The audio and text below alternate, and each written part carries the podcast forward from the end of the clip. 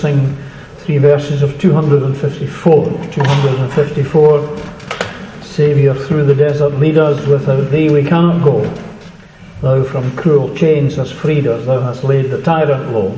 Let thy presence cheer us all our journey through. We'll stand and sing verses 1, 2, and 4 of 254. And then Michael will bring us as well.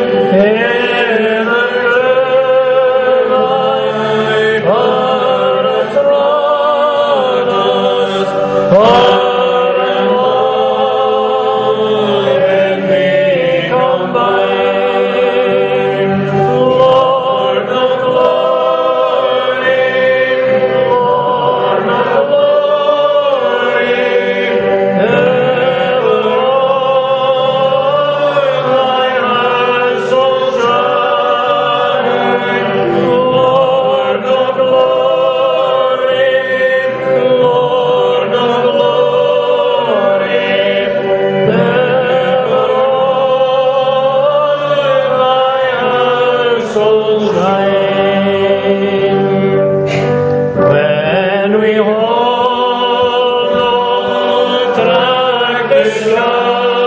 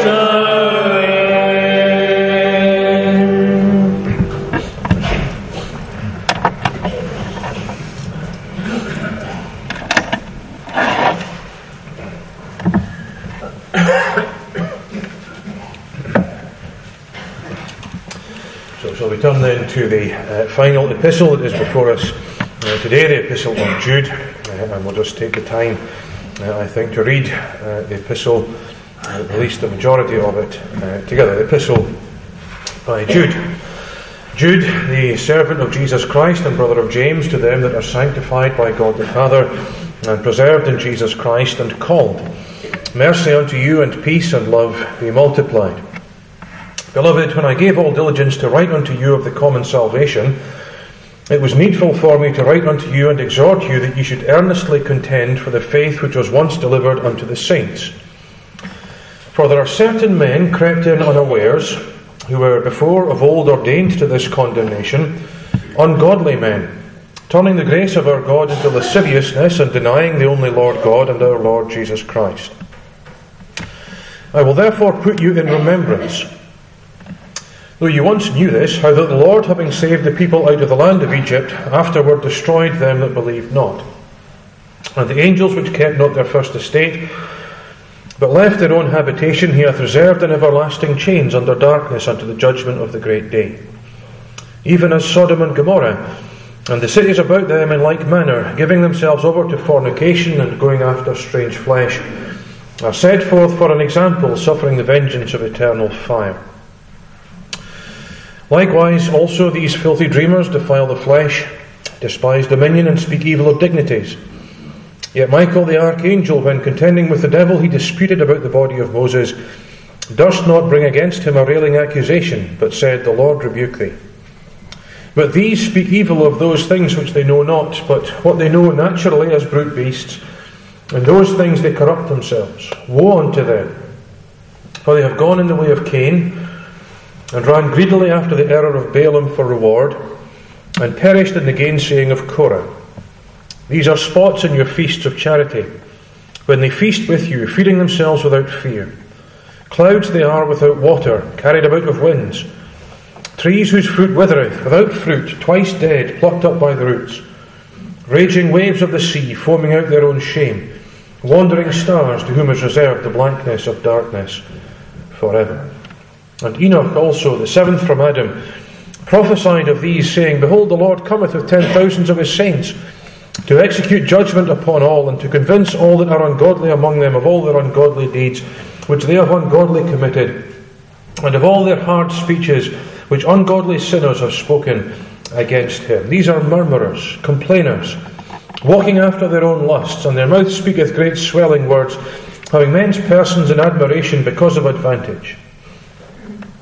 But, beloved, remember ye the words which were spoken before of the apostles of our Lord Jesus Christ. How that they told you there should be mockers in the last time, who should walk after their own ungodly lusts these be they who separate themselves, sensual, having not the Spirit.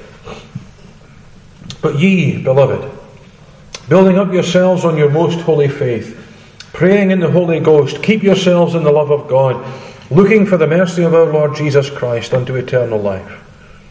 And of some have compassion, making a difference, and others save with fear, pulling them out of the fire, hating even the garment spotted by the flesh. Now, unto him that is able to keep you from falling, and to present you faultless before the presence of his glory with exceeding joy, to the only wise God our Saviour, be glory and majesty, dominion and power, both now and ever. Amen.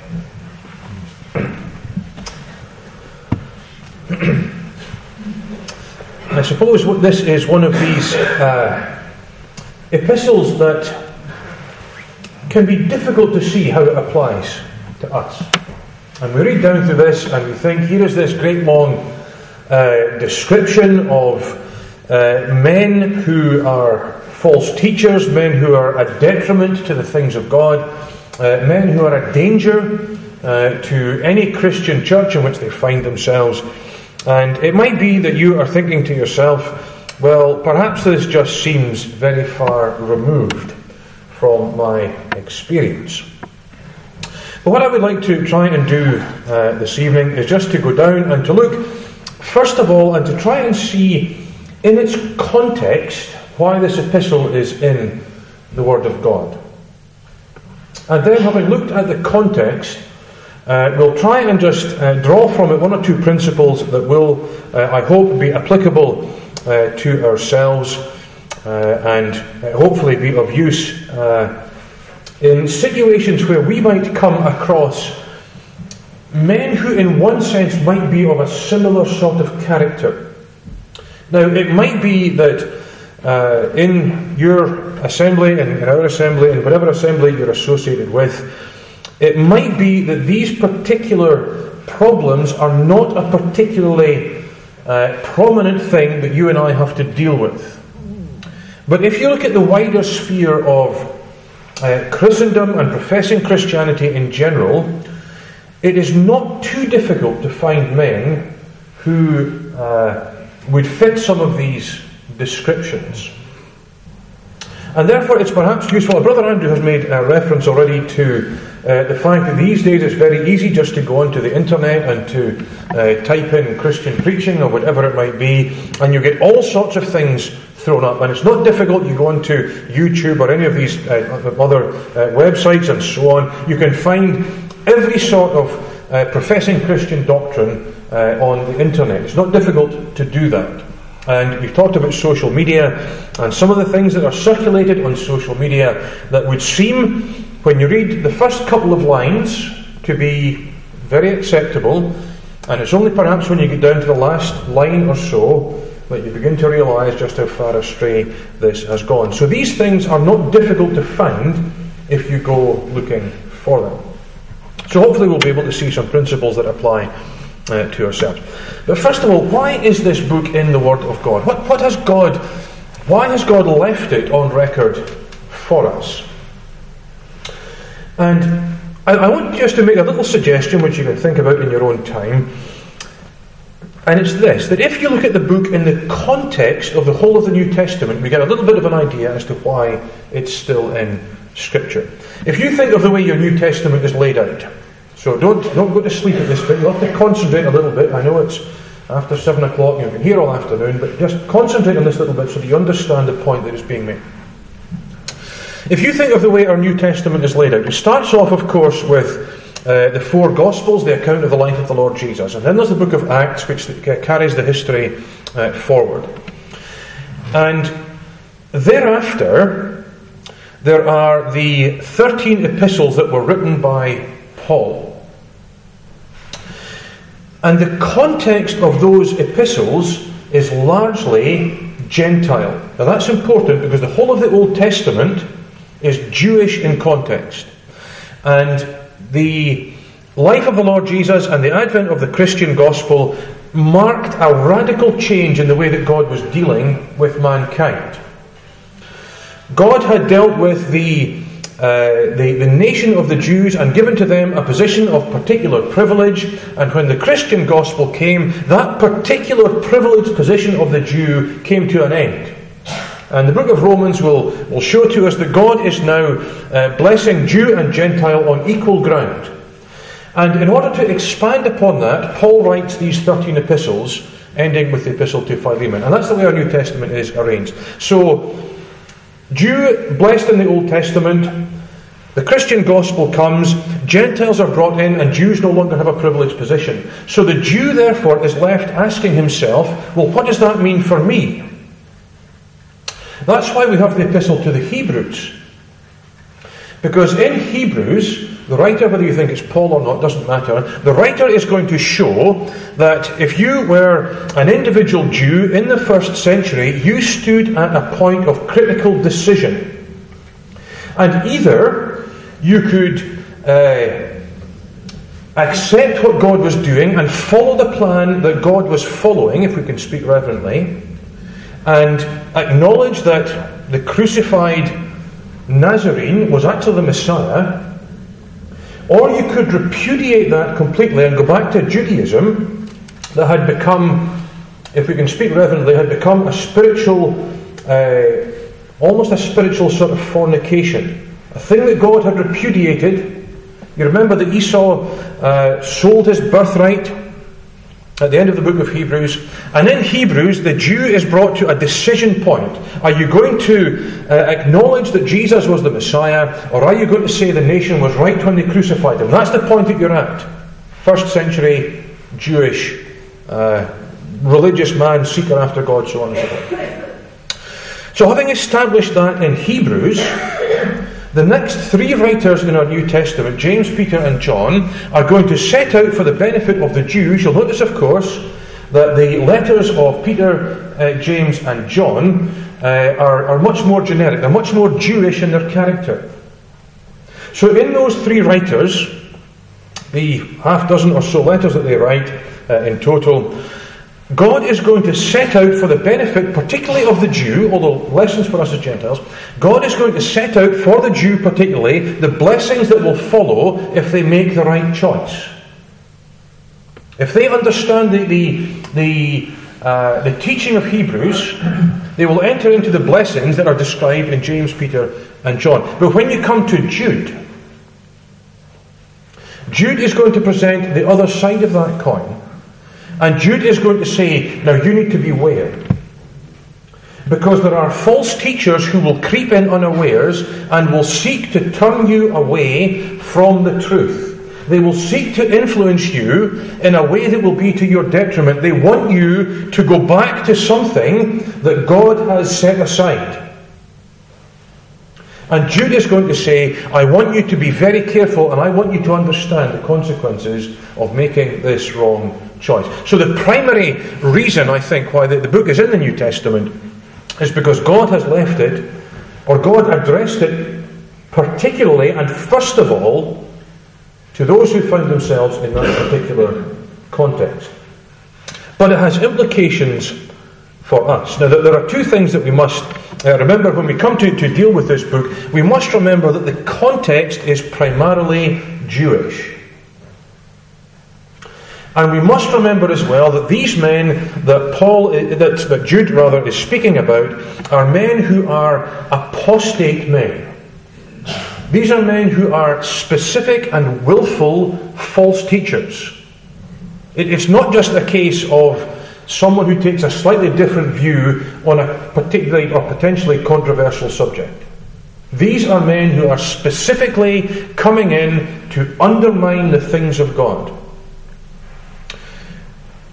And as we say, it's not difficult to find that sort of men today, particularly if you go onto the internet. So let's just have a look at the sort of, of men that these are. Judah, we haven't got time to deal, and we certainly won't have time to deal with any of the controversial or difficult passages uh, this evening. So if you want to know uh, about Michael disputing with the devil and so on and so forth, well, we'll have to leave that for some other time. But let's just have a, a look at these men. Jude had intended, uh, verse number three, to write unto to these believers about the common salvation. He, he wanted to write about things that they enjoyed in common. But there was a pressing need that meant that that book just wouldn't have been a suitable book for the time. And so he addresses the need that is before them at the time. It was needful for me, uh, verse number three, to write unto you and to exhort you that you should earnestly contend for the faith once for all delivered unto the saints, because, verse number four, certain men have crept in unawares. That's a characteristic of false teaching. It's subtle. I think Andrew has already pointed out nobody is ever going to come to your door and say, Hello, I'm a false teacher, I would like to undermine your salvation. Nobody's ever going to send round uh, uh, a, a, thing on email or forward a, a post on Facebook or whatever it might be saying, Look at this wonderful false doctrine that I've discovered, let's circulate. That's not going to happen. And when you start to read it, it'll sound good. And here are these men Verse number four, they have crept in unawares. So, what is the character of these men? Look at the Jude tends to write in triplets. Lots of triplets, and you can uh, spend a, a profitable uh, afternoon or so just going down and looking for the triplets in which Jude writes. Look at these men, verse number four. Three things about them. They are, number one, ungodly in their character. Number two, they are immoral in their behaviour. Number three, just for the sake of it's not quite alliteration, but it will follow the pattern, they are apostate in doctrine. That is, they are deniers of the only Lord God and our Lord Jesus Christ. By the way, you can legitimately translate that, I think, denying the only Lord God, even our Lord Jesus Christ. It's a proof of the deity of the Lord Jesus. Now, there are multiple other descriptions of these men further down the chapter. We're not going to go into them uh, this evening. If you come across a man who purports to be a teacher of the Word of God, a Christian leader, a religious man of any shape or form, a spiritual leader of whatever caliber, measure that man against these three criteria. And I suppose in these days of equality, we have to say man or woman. It's not difficult to find uh, women preaching who would fall into these sort of categories. That's by the way. Ungodly in their character. You, you look at what a, a man is teaching, you look at the doctrine that he brings, you look at his character. And you say, is there a godliness of character? Is this man an accurate reflection of the character of the God of Scripture? If this man is not an accurate reflection of the character of the God of Scripture, be very suspicious. I know that, as Andrew has said, faults and failings, that's, that's fine. We, we all have them. But if a man has an ungodly character, you be very, very careful about the doctrine that he brings with him. Turning the grace of God into lasciviousness.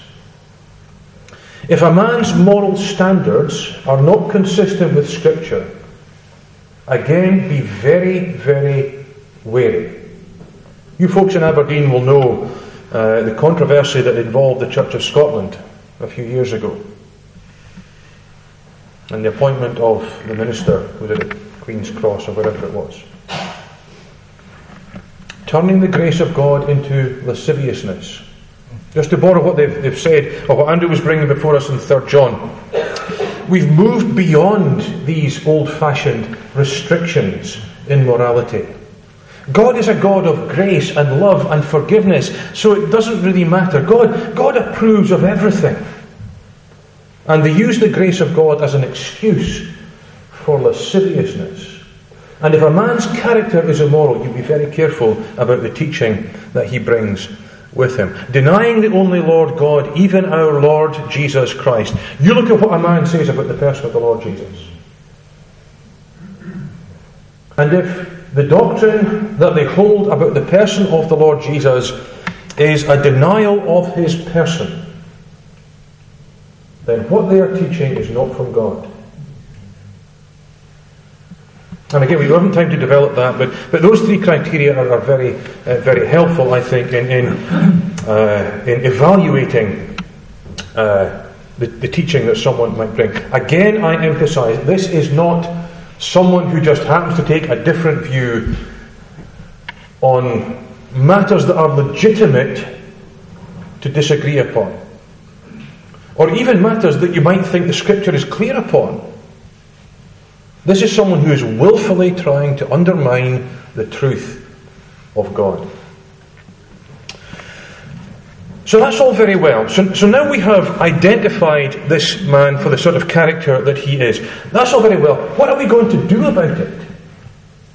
It's all very well identifying the fact that this man is, uh, is, is not of God, but then how do we deal with that situation?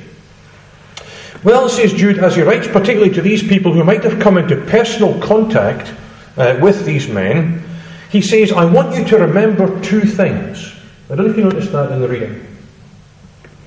Verse number 5 I will put you in remembrance.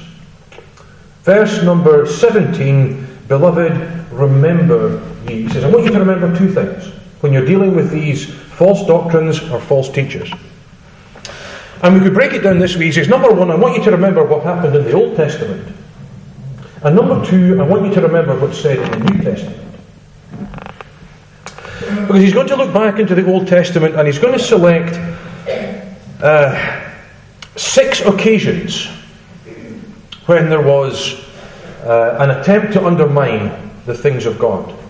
He's going to select three groups in verses 5 to 8. And he's going to speak about three individuals in verses 11 to 13. And he says, when you remember what happened in the Old Testament, what you have to understand is this that God is not indifferent. That is, God treats these things with extreme seriousness. God will judge false teachers, so don't be taken in by them. God's not indifferent to false teaching. He's going to speak about these three groups Israel in the Old Testament, the angels that, that, that left their first estate, and Sodom and Gomorrah.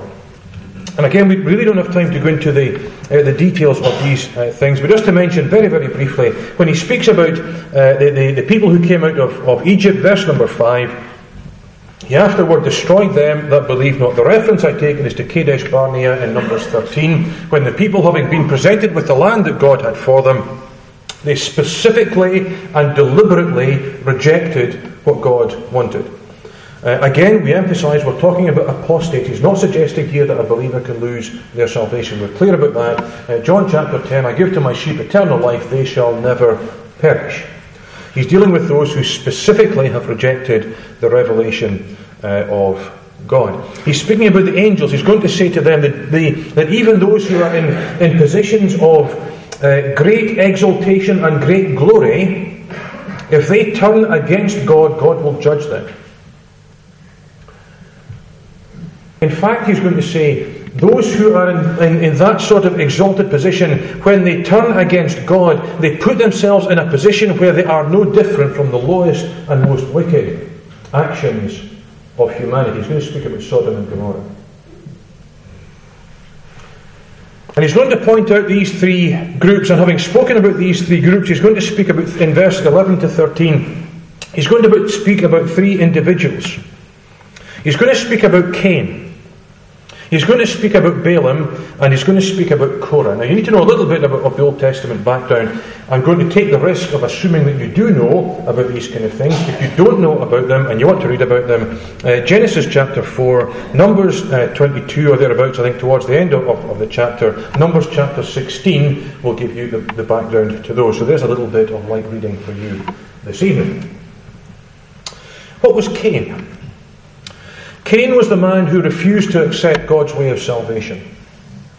He said, You do not need a sacrifice in order to be made right with God.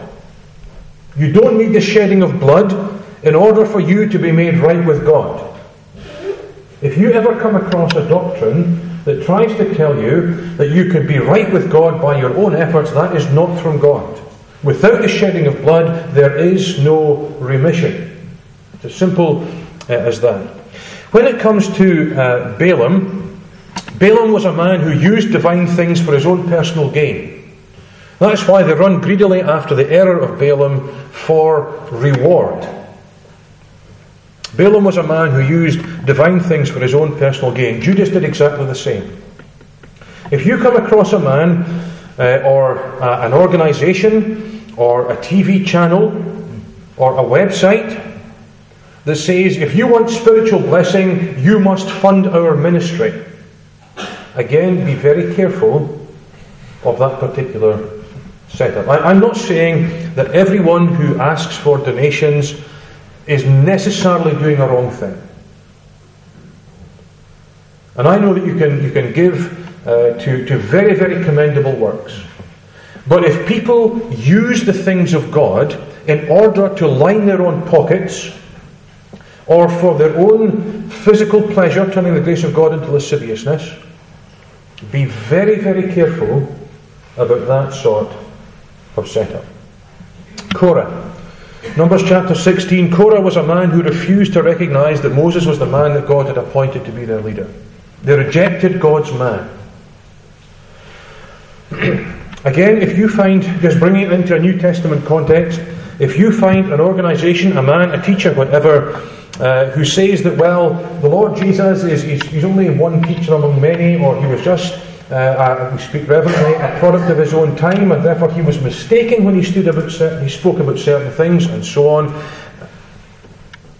Again, be very, very careful of that sort of thing. You notice, by the way, that these three examples of Old Testament individuals run parallel to the character of these men that we talked about in chapter 4. They're ungodly in character. Cain rejects God's way of salvation. They're immoral in behaviour. Balaam uses divine things for his own personal interests. Uh, the deniers, the, those who are apostate in doctrine, deny uh, the Lord God and our Lord Jesus Christ. Korah was the man who stood against the man that God had appointed uh, to, to speak through. It's interesting, just by the way, in between all of these things, between these groups and after the individuals, uh, Jude is going to give us two examples of those who did stand for God. One in heaven, Michael disputing with the devil, one on earth, Enoch prophesying of the coming of God. So says Jude. First thing to remember is that God is not indifferent. God dealt with these things severely in the Old Testament. And these men that you're facing are of a similar ilk. Point number two, uh, verse number 17. Beloved, remember the words that were spoken by the apostles of our Lord Jesus Christ. They told you there should be mockers in the last time. Old Testament, God is not indifferent. New Testament, speaking reverently, God is not surprised. This has not come as some sort of unexpected development that there should be false teachers. God knew that that would happen. This thing has not suddenly got out of God's control. And because God is not surprised by it, we, in that sense, ought not to be worried by it. This is not something spiraling uh, out of the, the, the ability of God to deal with. God said this would happen. Don't be surprised when, when these false teachers start to come and to try and undermine the things of God. So remember these two things. But that's all very well, but what, what are we actually doing? What, what's our duty in these kind of situations? I want to suggest that, that uh, Jude is going to present to, to these uh, first century believers, he's going to say, look, there are two things that you've got to do. If you are, as an individual or as a church, if you are under attack from false teachers, there are two things that you must do. And I think there is an Old Testament, an allusion to, to Nehemiah in the Old Testament. Look at verse number three, first of all. Earnestly contend for the faith. In other words, you cannot have any fellowship with false doctrine. You've got to strive against it. Brother Andrew, I think, again, was, was talking about the importance of getting to know the Word of God. Test these things against the Word of God. Use the Word of God to show that false doctrine is false. So when you do get something through on your email, I'll give you a little example. There's an email, this is years ago. There's an email came through to me, and it was one of these sort of ridiculous things, and it said if you if you do if you forward this email on to ten of your best friends, then tomorrow morning some wonderful blessing will fall upon your head and all the rest of it. Um, and it came to me, well, hold on a second. If you go to Deuteronomy, you'll find that Deuteronomy says if a prophecy is made and it's not fulfilled, it's not of God. So I took the thing at face value. And I forwarded it to 10 of my best friends with a covering note saying, I apologise for sending all this to you, but I want to fulfil the duties of, of what this thing says in order so that I can show it's a false prophecy. And of course, at half past ten the following morning, having fulfilled the requirements of this particular email, nothing at all happened. So I sent an email back saying, just let's compare this against the Word of God. Because the Word of God says that if a prophecy is made and it's not fulfilled, that prophet's not speaking for God. So just be careful about forwarding this because it's not true. Comparing it against the Word of God, contending for the faith, not standing, not, not standing by, not, not ignoring false doctrine, contending for it, knowing the Word of God well enough to be able to say, this is not true. Again, I emphasize, I, I'm not talking you know, about minor differences in the Bible reading whether you thought Paul wrote Hebrews or not. There's no earnest contending for that. but not only that, not only do you have to earnestly contend for the faith, but look at verse number 20. Build yourselves up on your most holy faith. Reference to Nehemiah. Earnestly contending for the faith, that's the sword. Building yourselves up on your most holy faith, that's the trowel. Go and look at the book of Nehemiah, you'll find the reference to sword and trowel there. So, what are we actually to do in light of all of this? Build up ourselves on our most holy faith. Yes, that's all very well, Jude, but what does that mean in practice? I'm going to suggest there are three things that that means in practice. Number one, praying in the Holy Spirit. That is praying in accordance with the Holy Spirit, praying as led by the Holy Spirit. Number two, keeping ourselves in the love of God. Verse number 21. You see, again, what does that actually mean?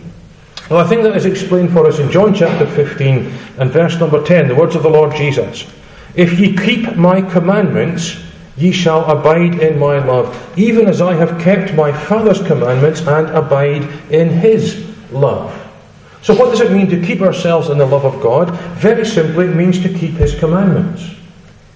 If we are keeping His commandments, if we are searching the Scriptures, looking for what God wants us to do, doing what God wants us to do, that in itself is a profitable thing. It builds us up in our most holy faith.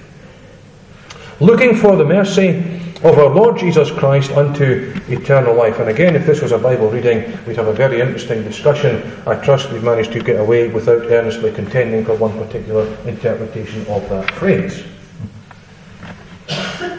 It might just mean a sort of daily uh, enjoying of the fact that we have been forgiven, that we have received mercy from the Lord Jesus. It might mean a daily expectation of seeing evidence of the fact that God has been gracious to us. Remember, was it Barnabas when he came and saw the grace of God, the evidence of God at work in other believers? He was glad, and so on and so forth. I wonder in the context if it means looking for the, the mercy of the Lord Jesus in his return to take us away from this world of sin and take us away from the sphere of false doctrine altogether. And again, we could perhaps argue about uh, the details of that. And just in a little word of caution, verses 22 and 23, uh, Jude is going to say, now just bear in mind that when you are contending for the faith and striving against this false doctrine and acknowledging that here are men who are utterly godless in what they're trying to do, bear in mind that not everyone who is taken in by their false teaching is as evil as they are. There may be those who are overcome by false doctrine, who are led astray. He says, just bear in mind, you have to show that verse number uh, 22, of some have compassion, making a difference. Others save with fear, pulling them out of the fire, hating even the garments spotted by the flesh. He says, Bear in mind that not everyone who is taken in by false doctrine is a, a, an apostate false teacher. And then he closes in a wonderful way. He says, Bear in mind that even supposing false doctrine was rampant, even supposing false teachers were filling the world. He says there's one thing that means that these people are not going to succeed in the end, and it's this God is able to keep you from falling. And at the end of the day, God will present his people faultless before the presence of his glory with exceeding joy. We sang, didn't we? He and I, in that bright glory, one deep joy shall share, mine to be forever with him, and we can understand that. But His joy, that I am there. Brothers and sisters, isn't that a wonderful thing? That God, if we can speak reverently, God looks forward to that day of joy. When He shall see of the travail of His soul, His Son's soul, and God Himself shall be satisfied. So, in summary, even managed to make it alliterate just to take account of the fact we have a Northern Irish brother with us today. In summary, what is Jude saying to us? Number one, recognize false teachers. Look at their character, recognize them. Number two, remember. In the Old Testament, God will judge. God is not indifferent. In the New Testament, God is not surprised. He told us these false teachers would come. Respond. Contend for the faith and build yourself up. And realize that in all these things, no matter what false doctrine there is around us, God is able to keep us, and one day will present us before the presence of His glory with exceeding joy. No wonder we're able to say that unto the only wise God, our Saviour, be that glory, that majesty, forever and ever. Amen.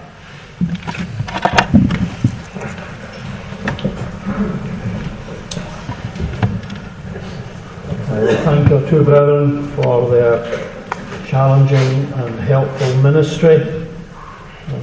Say at one point it's good to have the young duo. I'm looking at them and I'm not entirely sure how young they are, but from where I stand, they're the young duo. And it's been a pleasure to have them with us today, and we've enjoyed their ministry and uh, feel that the Lord has given them help in the process.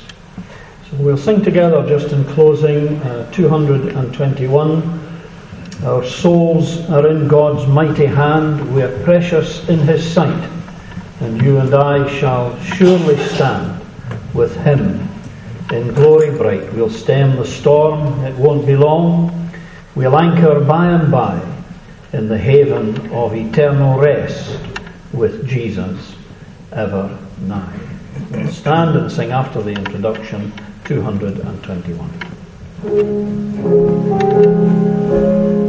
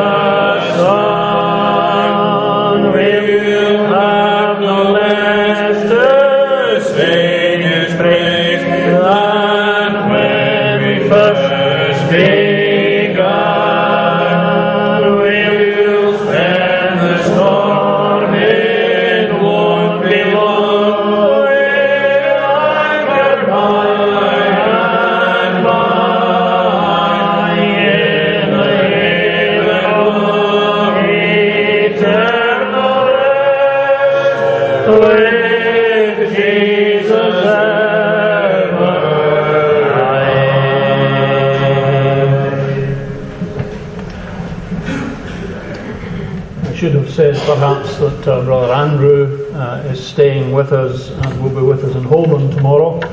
Michael and Eunice are going back home tonight, but Andrew is staying with us for tomorrow, and he'll be with us for the gospel at quarter to twelve, and he'll be with us in the ministry in the evening at six thirty. So, if you've nothing happening in your own place tomorrow evening, then you'll be more than welcome to come and listen to Andrew again, he's dealing with the tender shepherd of Isaiah tomorrow evening. Now let's ask God's blessing. Our Father, we bow to thank Thee for Thy kindness to us today, for the opportunity of being together with Thy people and to sing His praise and to enjoy fellowship together and to hear Thy word ministered to us. We thank Thee for help given to Thy servants and we pray that Thou wilt bless them and protect them in the days that are to come as they have delivered to us something of thy truth. So we simply commend ourselves to thee. We pray for uh, Michael and Eunice as they travel home, and for others of thy children who are here tonight and have a journey to make. We pray that thou wilt put thy protecting hand over them and take them to their homes in safety. And as we come together again tomorrow in thy will, we thank Thee for the opportunity that we will have just to remember the Saviour. We thank Thee that our hearts have been touched today and for the prospect that we are certain to see Him. We thank Thee. We remember that He loved the church and He gave Himself for her that He might present her to Himself, a glorious church not having spot or wrinkle or any such thing. And for the day when we shall be with him, we bow simply to thank thee. We pray that thou wilt bless uh, the food that has been prepared to us. We thank thee for it. And for those that have put their hand to the preparation, we pray that they in turn might receive a blessing as we bow to thank thee for the food provided and for our fellowship together in the name of the Lord Jesus. Amen.